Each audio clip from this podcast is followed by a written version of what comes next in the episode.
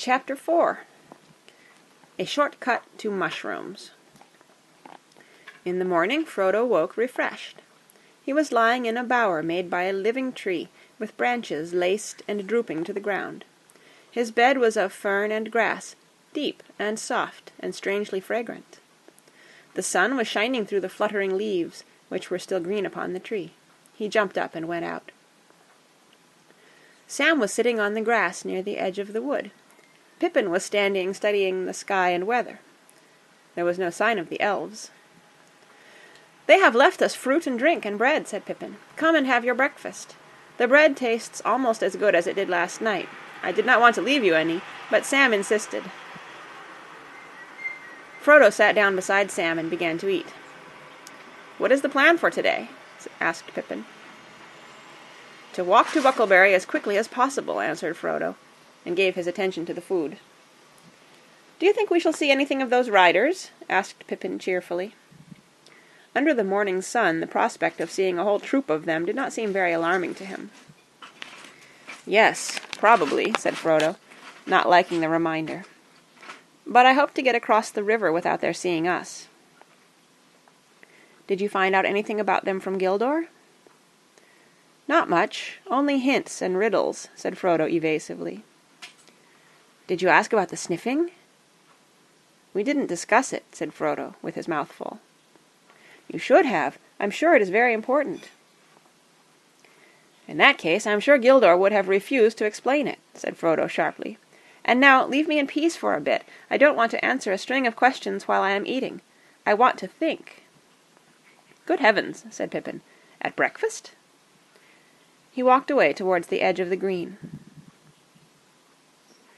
From Frodo's mind the bright morning treacherously bright, he thought had not banished the fear of pursuit, and he pondered the words of Gildor. The merry voice of Pippin came to him.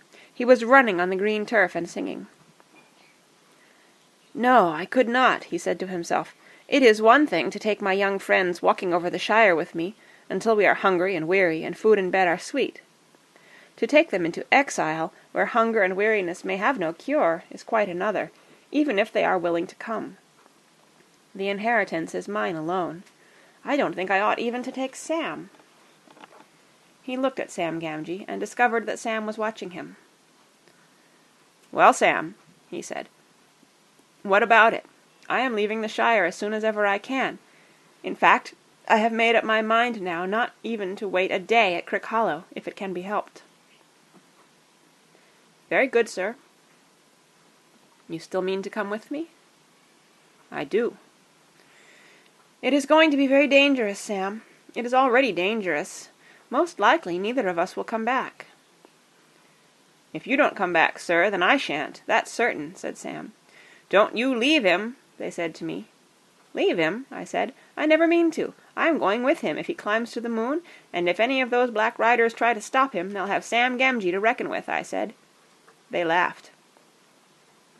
Who are they, and what are you talking about? The elves, sir. We had some talk last night, and they seemed to know you were going away, so I didn't see the use of denying it. Wonderful folk, elves, sir. Wonderful. They are, said Frodo. Do you like them still, now you have had a closer view? They seem a bit above my likes and dislikes, so to speak, answered Sam slowly means that they're so good that he can't say what they are. Right. It doesn't seem to matter what I think about them. They are quite different from what I expected, so old and young, and so gay and sad, as it were. Frodo looked at Sam rather startled, half expecting to see some outward sign of the odd change that seemed to have come over him. It did not sound like the voice of the old Sam Gamgee that he thought he knew, but it looked like the old Sam Gamgee sitting there, except that his face was unusually thoughtful. Do you feel any need to leave the Shire now, now that your wish to see them has come true already? he asked. Yes, sir. I don't know how to say it, but after last night I feel different. I seem to see ahead in a kind of way. I know we are going to take a very long road, into darkness, but I know I can't turn back. It isn't to see elves now, or dragons, nor mountains that I want. I don't rightly know what I want, but I have something to do before the end, and it lies ahead, not in the Shire. I must see it through, sir, if you understand me. I don't altogether, but I understand that Gandalf chose me a good companion. I am content. We will go together. Frodo finished his breakfast in silence. Then, standing up, he looked over the land ahead and called to Pippin. All ready to start? he said, as Pippin ran up. We must be getting off at once. We slept late, and there are a good many miles to go.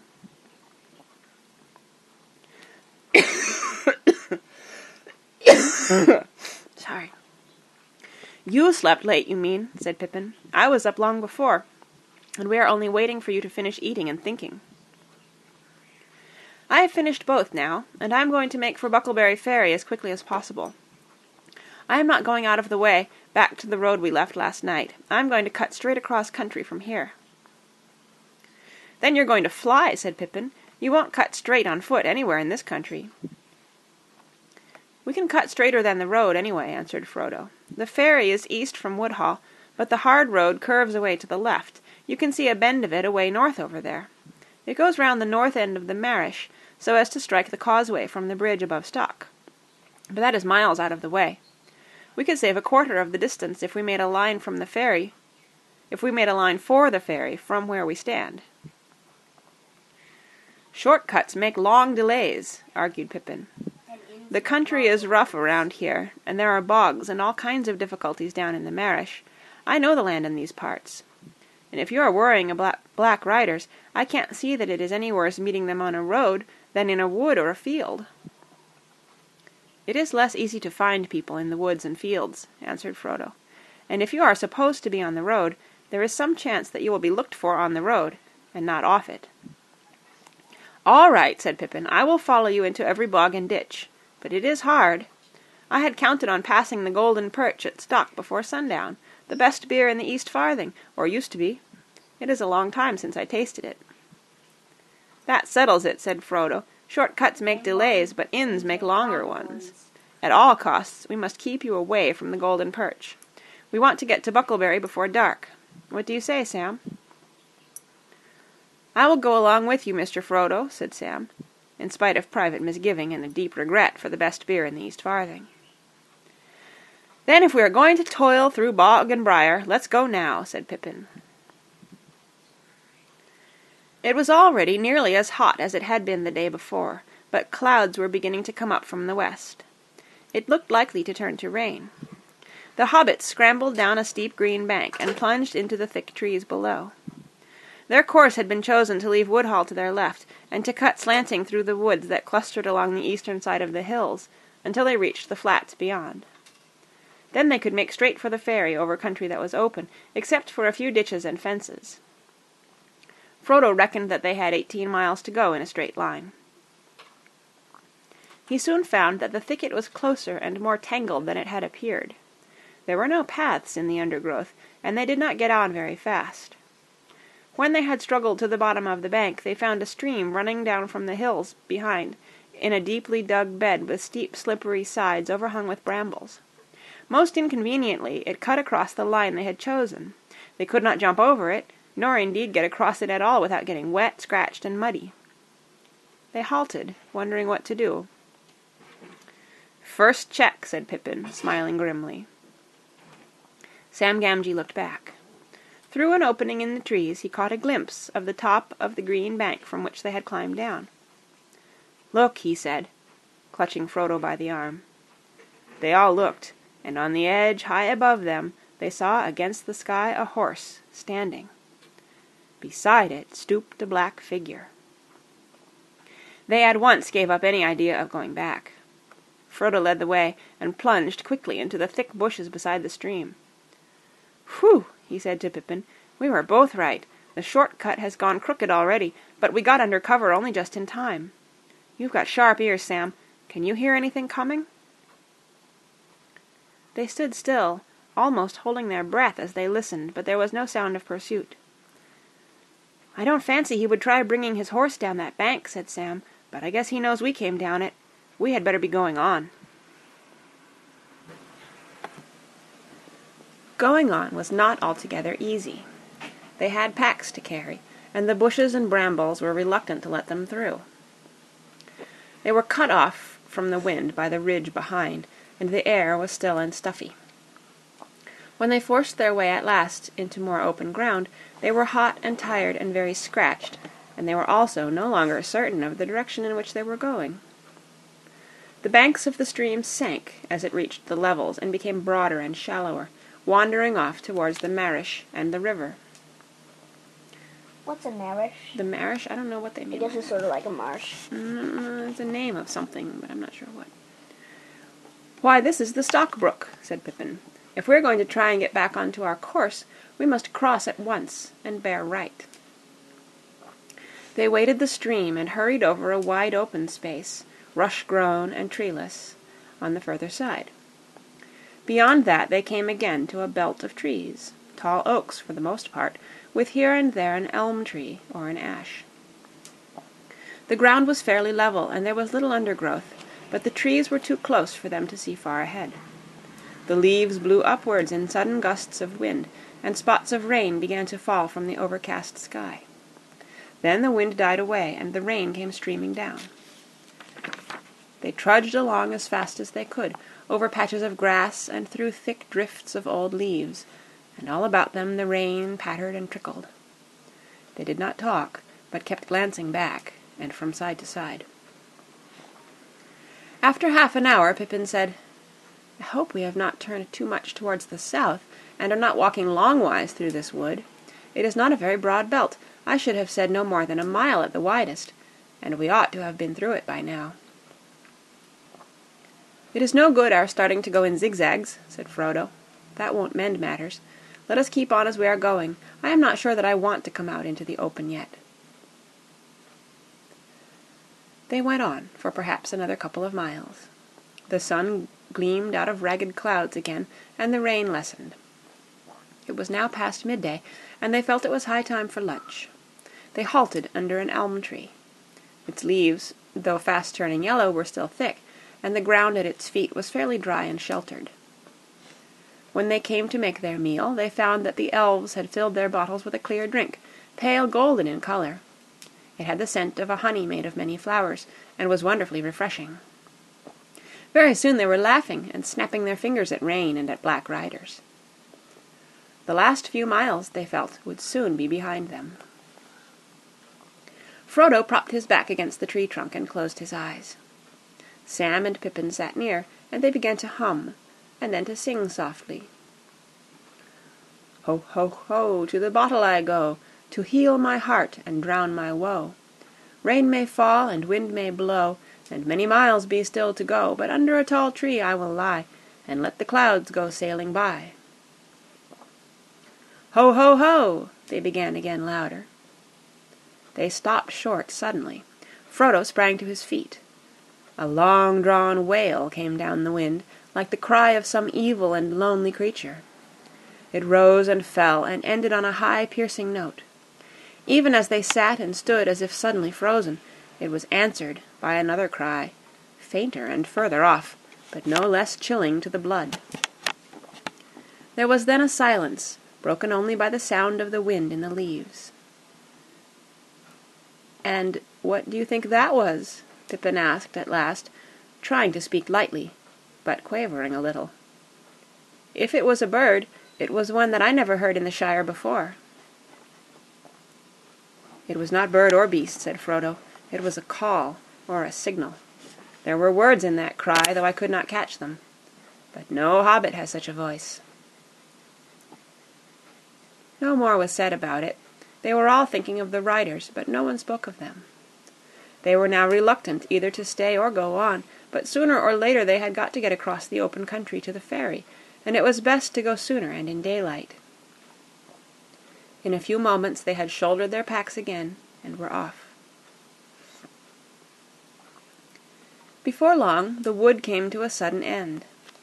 Wide grasslands stretched before them. They now saw that they had in fact turned too much to the south.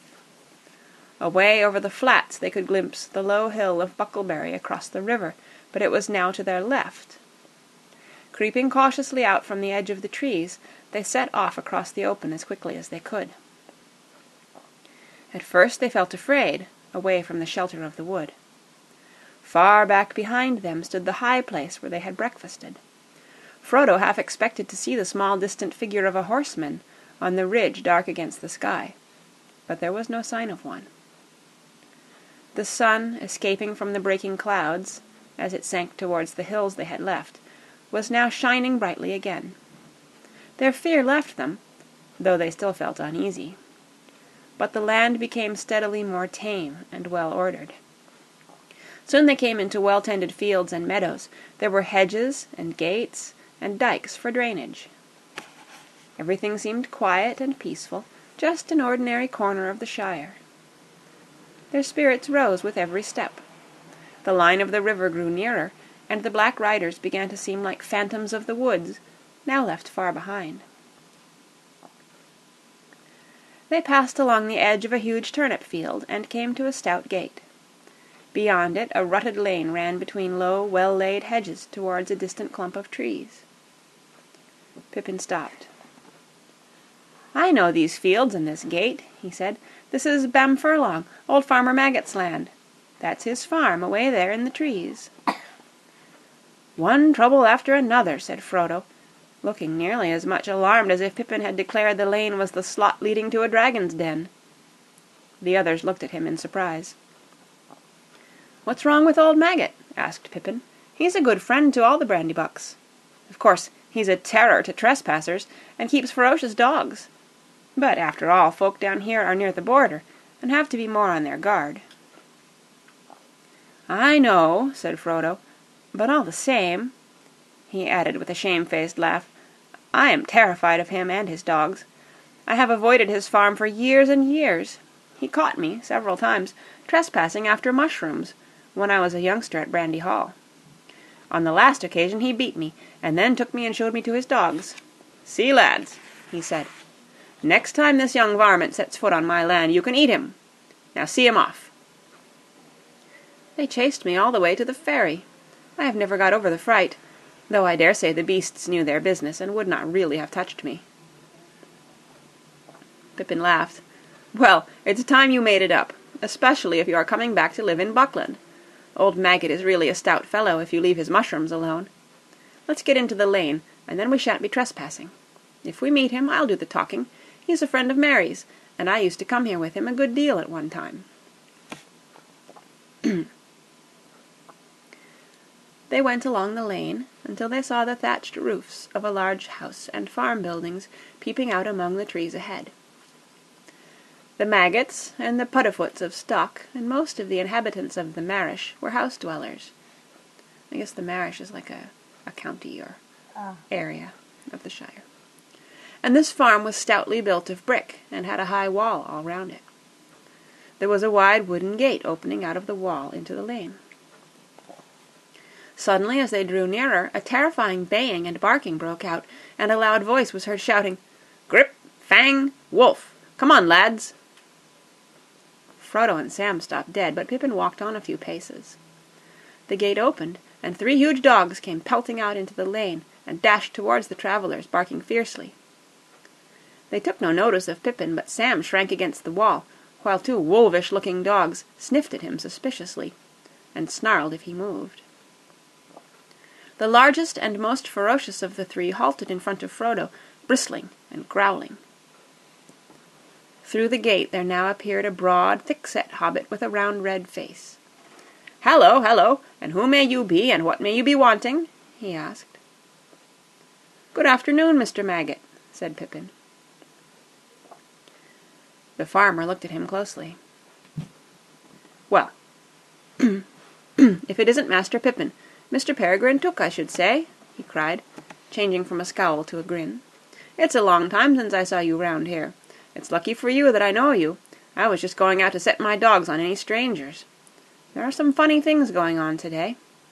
Of course, we do get queer folk wandering in these parts at times. Too near the river," he said, shaking his head. But this fellow was the most outlandish I have ever set eyes on. He won't cross my land without leave a second time, not if I can stop it.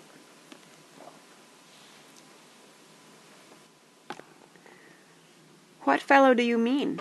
Asked Pippin. Then you haven't seen him? said the farmer. He went up the lane towards the causeway not a long while back. He was a funny customer, and asking funny questions.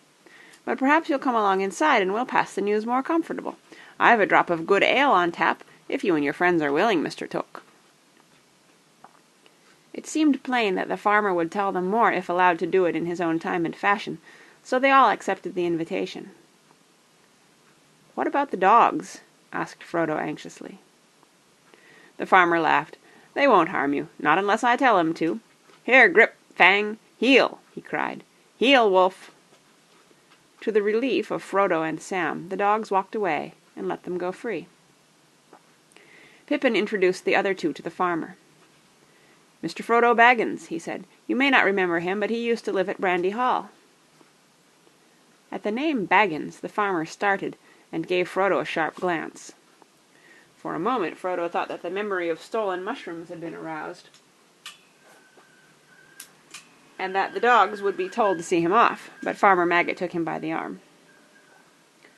"Well, if that isn't queerer than ever!" he exclaimed. "Mr. Baggins, is it? Come inside. We must have a talk."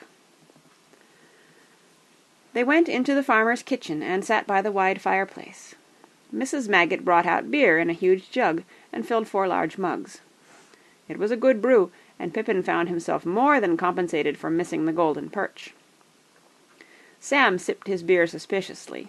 He had a natural mistrust of the inhabitants of other parts of the Shire, and also he was not disposed to be quick friends with anyone who had beaten his master, however long ago. After a few remarks about the weather and the agricultural prospects, which were no worse than usual, Farmer Maggot put down his mug and looked at them all in turn. "Now, Mr. Peregrine," he said, "where might you be coming from, and where might you be going to? Were you coming to visit me? For if so, you had gone past my gate without my seeing you." "Well, no," answered Pippin.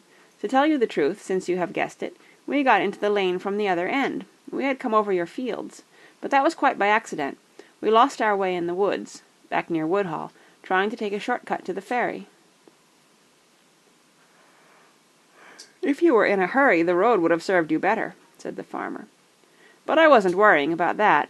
You have leave to walk over my land if you have a mind, Mr. Peregrine. And you, Mr. Baggins, though I dare say you still like mushrooms. He laughed. Ah, yes, I recognize the name. I recollect the time when young Frodo Baggins was one of the worst young rascals of Buckland. But it wasn't mushrooms I was thinking of. I had just heard the name Baggins before you turned up. What do you think that funny customer asked me?" They waited anxiously for him to go on. "Well," the farmer continued, approaching his point with slow relish, "he came riding up on a big black horse in at the gate, which happened to be open, and right up to my door. All black he was himself, too, and cloaked and hooded up, as if he did not want to be known. Now what in the Shire can he want? I thought to myself. We don't see many of the big folk over the border, and anyway I had never heard of any like this black fellow. Good day to you, I says, going out to him. This lane don't lead anywhere, and wherever you may be going, your quickest way will be back out to the road. I didn't like the looks of him, and when Grip came out he took one sniff and let out a yelp as if he had been stung. He put down his tail and bolted off howling. The black fellow sat quite still. "I come from yonder," he said, slow and stiff-like, pointing back west, "over my fields, if you please. Have you seen Baggins?" he asked in a queer voice, and bent down towards me. I could not see any face, for his hood fell down so low, and I felt a sort of shiver down my back, but I did not see why he should come riding over my land so bold. "Be off!" I said. There are no Bagginses here. You're in the wrong part of the Shire. You had better go back west to Hobbiton. But you can go by road this time." "Baggins has left," he answered in a whisper. "He is coming. He is not far away. I wish to find him. If he passes, will you tell me? I will come back with gold." "No, you won't," I said. "You'll go back where you belong, double quick. I give you one minute before I call all my dogs. He gave a sort of hiss. It might have been laughing, and it might not. Then he spurred his great horse right at me, and I jumped out of the way only just in time. I called the dogs, but he swung off, and rode through the gate and up the lane towards the causeway like a bolt of thunder. What do you think of that?" Frodo sat for a moment looking at the fire, but his only thought was how on earth would they reach the ferry. "I don't know what to think," he said at last. "Then I'll tell you what to think," said Maggot. "You should never have gone mixing yourself up with Hobbiton folk, Mr. Frodo. Folk are queer up there." Sam stirred in his chair and looked at the farmer with an unfriendly eye. But you always were a reckless lad.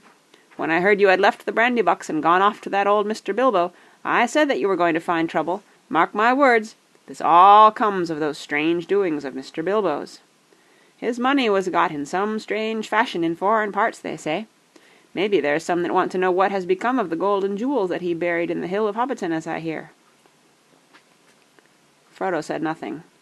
The shrewd guesses of the farmer were rather disconcerting. "Well, Mr. Frodo," Maggot went on, "I'm glad that you've had the sense to come back to Buckland. My advice is, stay there, and don't get mixed up with these outlandish folk. You'll have friends in these parts. If any of these black fellows come after you again, I'll deal with them. I'll say you're dead, or have left the Shire, or anything you like. And that might be true enough, for, as like as not, it is old Mr. Bilbo they want news of."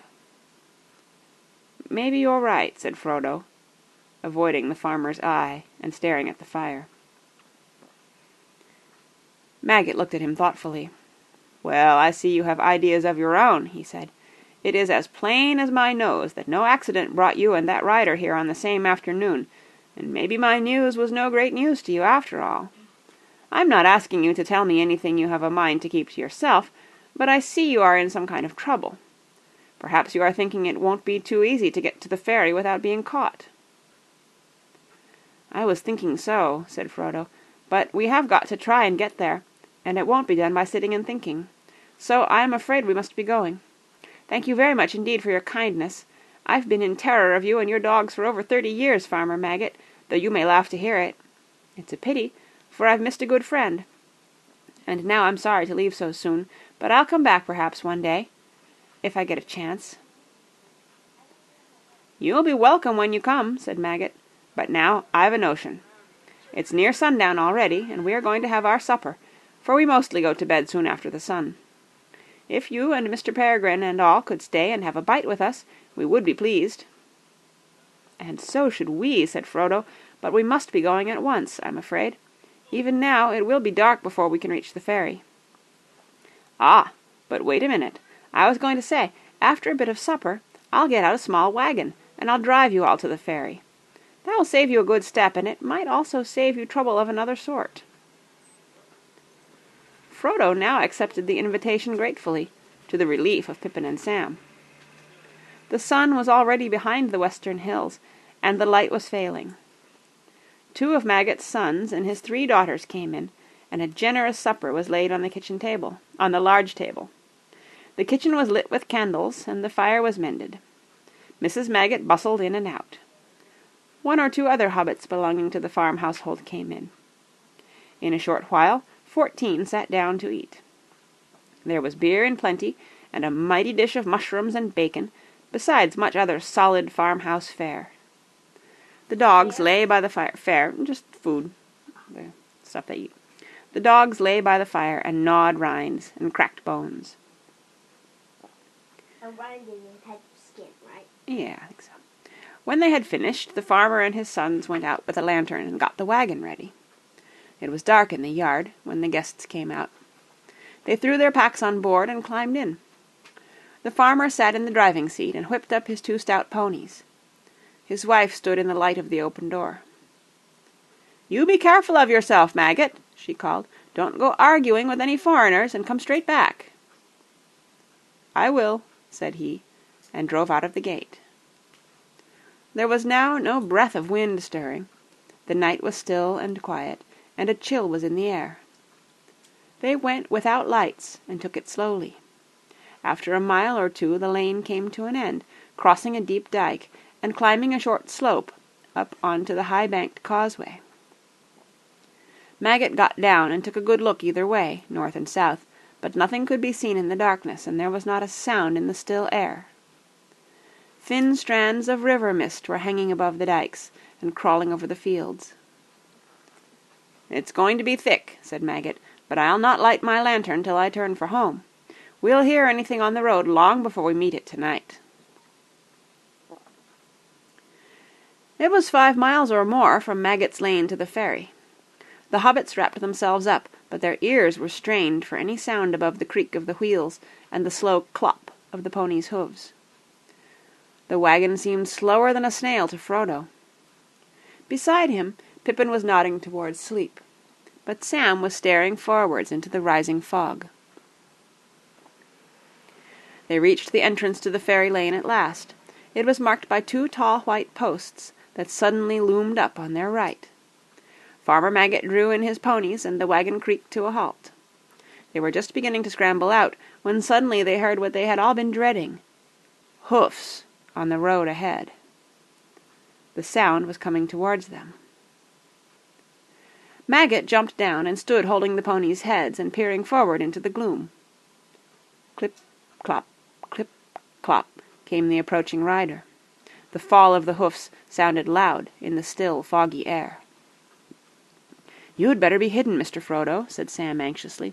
"You get down in the wagon and cover up with blankets, and we'll send this rider to the rightabouts." He climbed out What's and the went to the he means I'll send him off, mm. and went to the farmer's side. Black riders would have to ride over him to get near the wagon. Clop, clop, clop, clop. The rider was nearly on them. "Hello there!" called Farmer Maggot. The advancing hoofs stopped short. They thought they could dimly guess a dark cloaked shape in the mist, a yard or two ahead. "Now then," said the farmer, throwing the reins to Sam and striding forward, "don't you come a step nearer. What do you want, and where are you going?" "I want Mr. Baggins. Have you seen him?" said a muffled voice. But the voice was the voice of Merry Brandybuck. A dark lantern was uncovered, and its light fell on the astonished face of the farmer. "Mr. Merry!" he cried. "Yes, of course. Who did you think it was?" said Merry, coming forward. As he came out of the mist and their fears subsided, he seemed suddenly to diminish to ordinary hobbit size. He was riding a pony, and a scarf was swathed round his neck and over his chin to keep out the fog. Frodo sprang out of the wagon to greet him. "So there you are at last," said Merry. "I was beginning to wonder if you would turn up at all today, and I was just going back to supper. When it grew foggy I came across and rode up towards Stock to see if you had fallen in any ditches. But I'm blessed if I know which way you've come. Where did you find them, Mr. Maggot? In your duck pond?" "Nope, I caught 'em trespassing," said the farmer, "and nearly set my dogs on 'em. But they'll tell you all the story, I've no doubt. Now, if you'll excuse me, Mr. Merry and Mr. Frodo and all, I'd best be turning for home. Mrs. Maggot will be worriting, with the night getting thick." He backed the wagon into the lane and turned it. "Well, good night to you all," he said. "It's been a queer day, and no mistake. But all's well as ends well, though perhaps we should not say that until we reach our own doors. I'll not deny that I'll be glad now when I do." He lit his lanterns and got up. Suddenly he produced a large basket from under the seat. "I was nearly forgetting," he said. "Mrs. Maggot put this up for Mr. Baggins, with her compliments." He handed it down and moved off, followed by a chorus of thanks and good nights. They watched the pale rings of light round his lanterns as they dwindled into the foggy night. Suddenly Frodo laughed. From the covered basket he held, the scent of mushrooms was rising.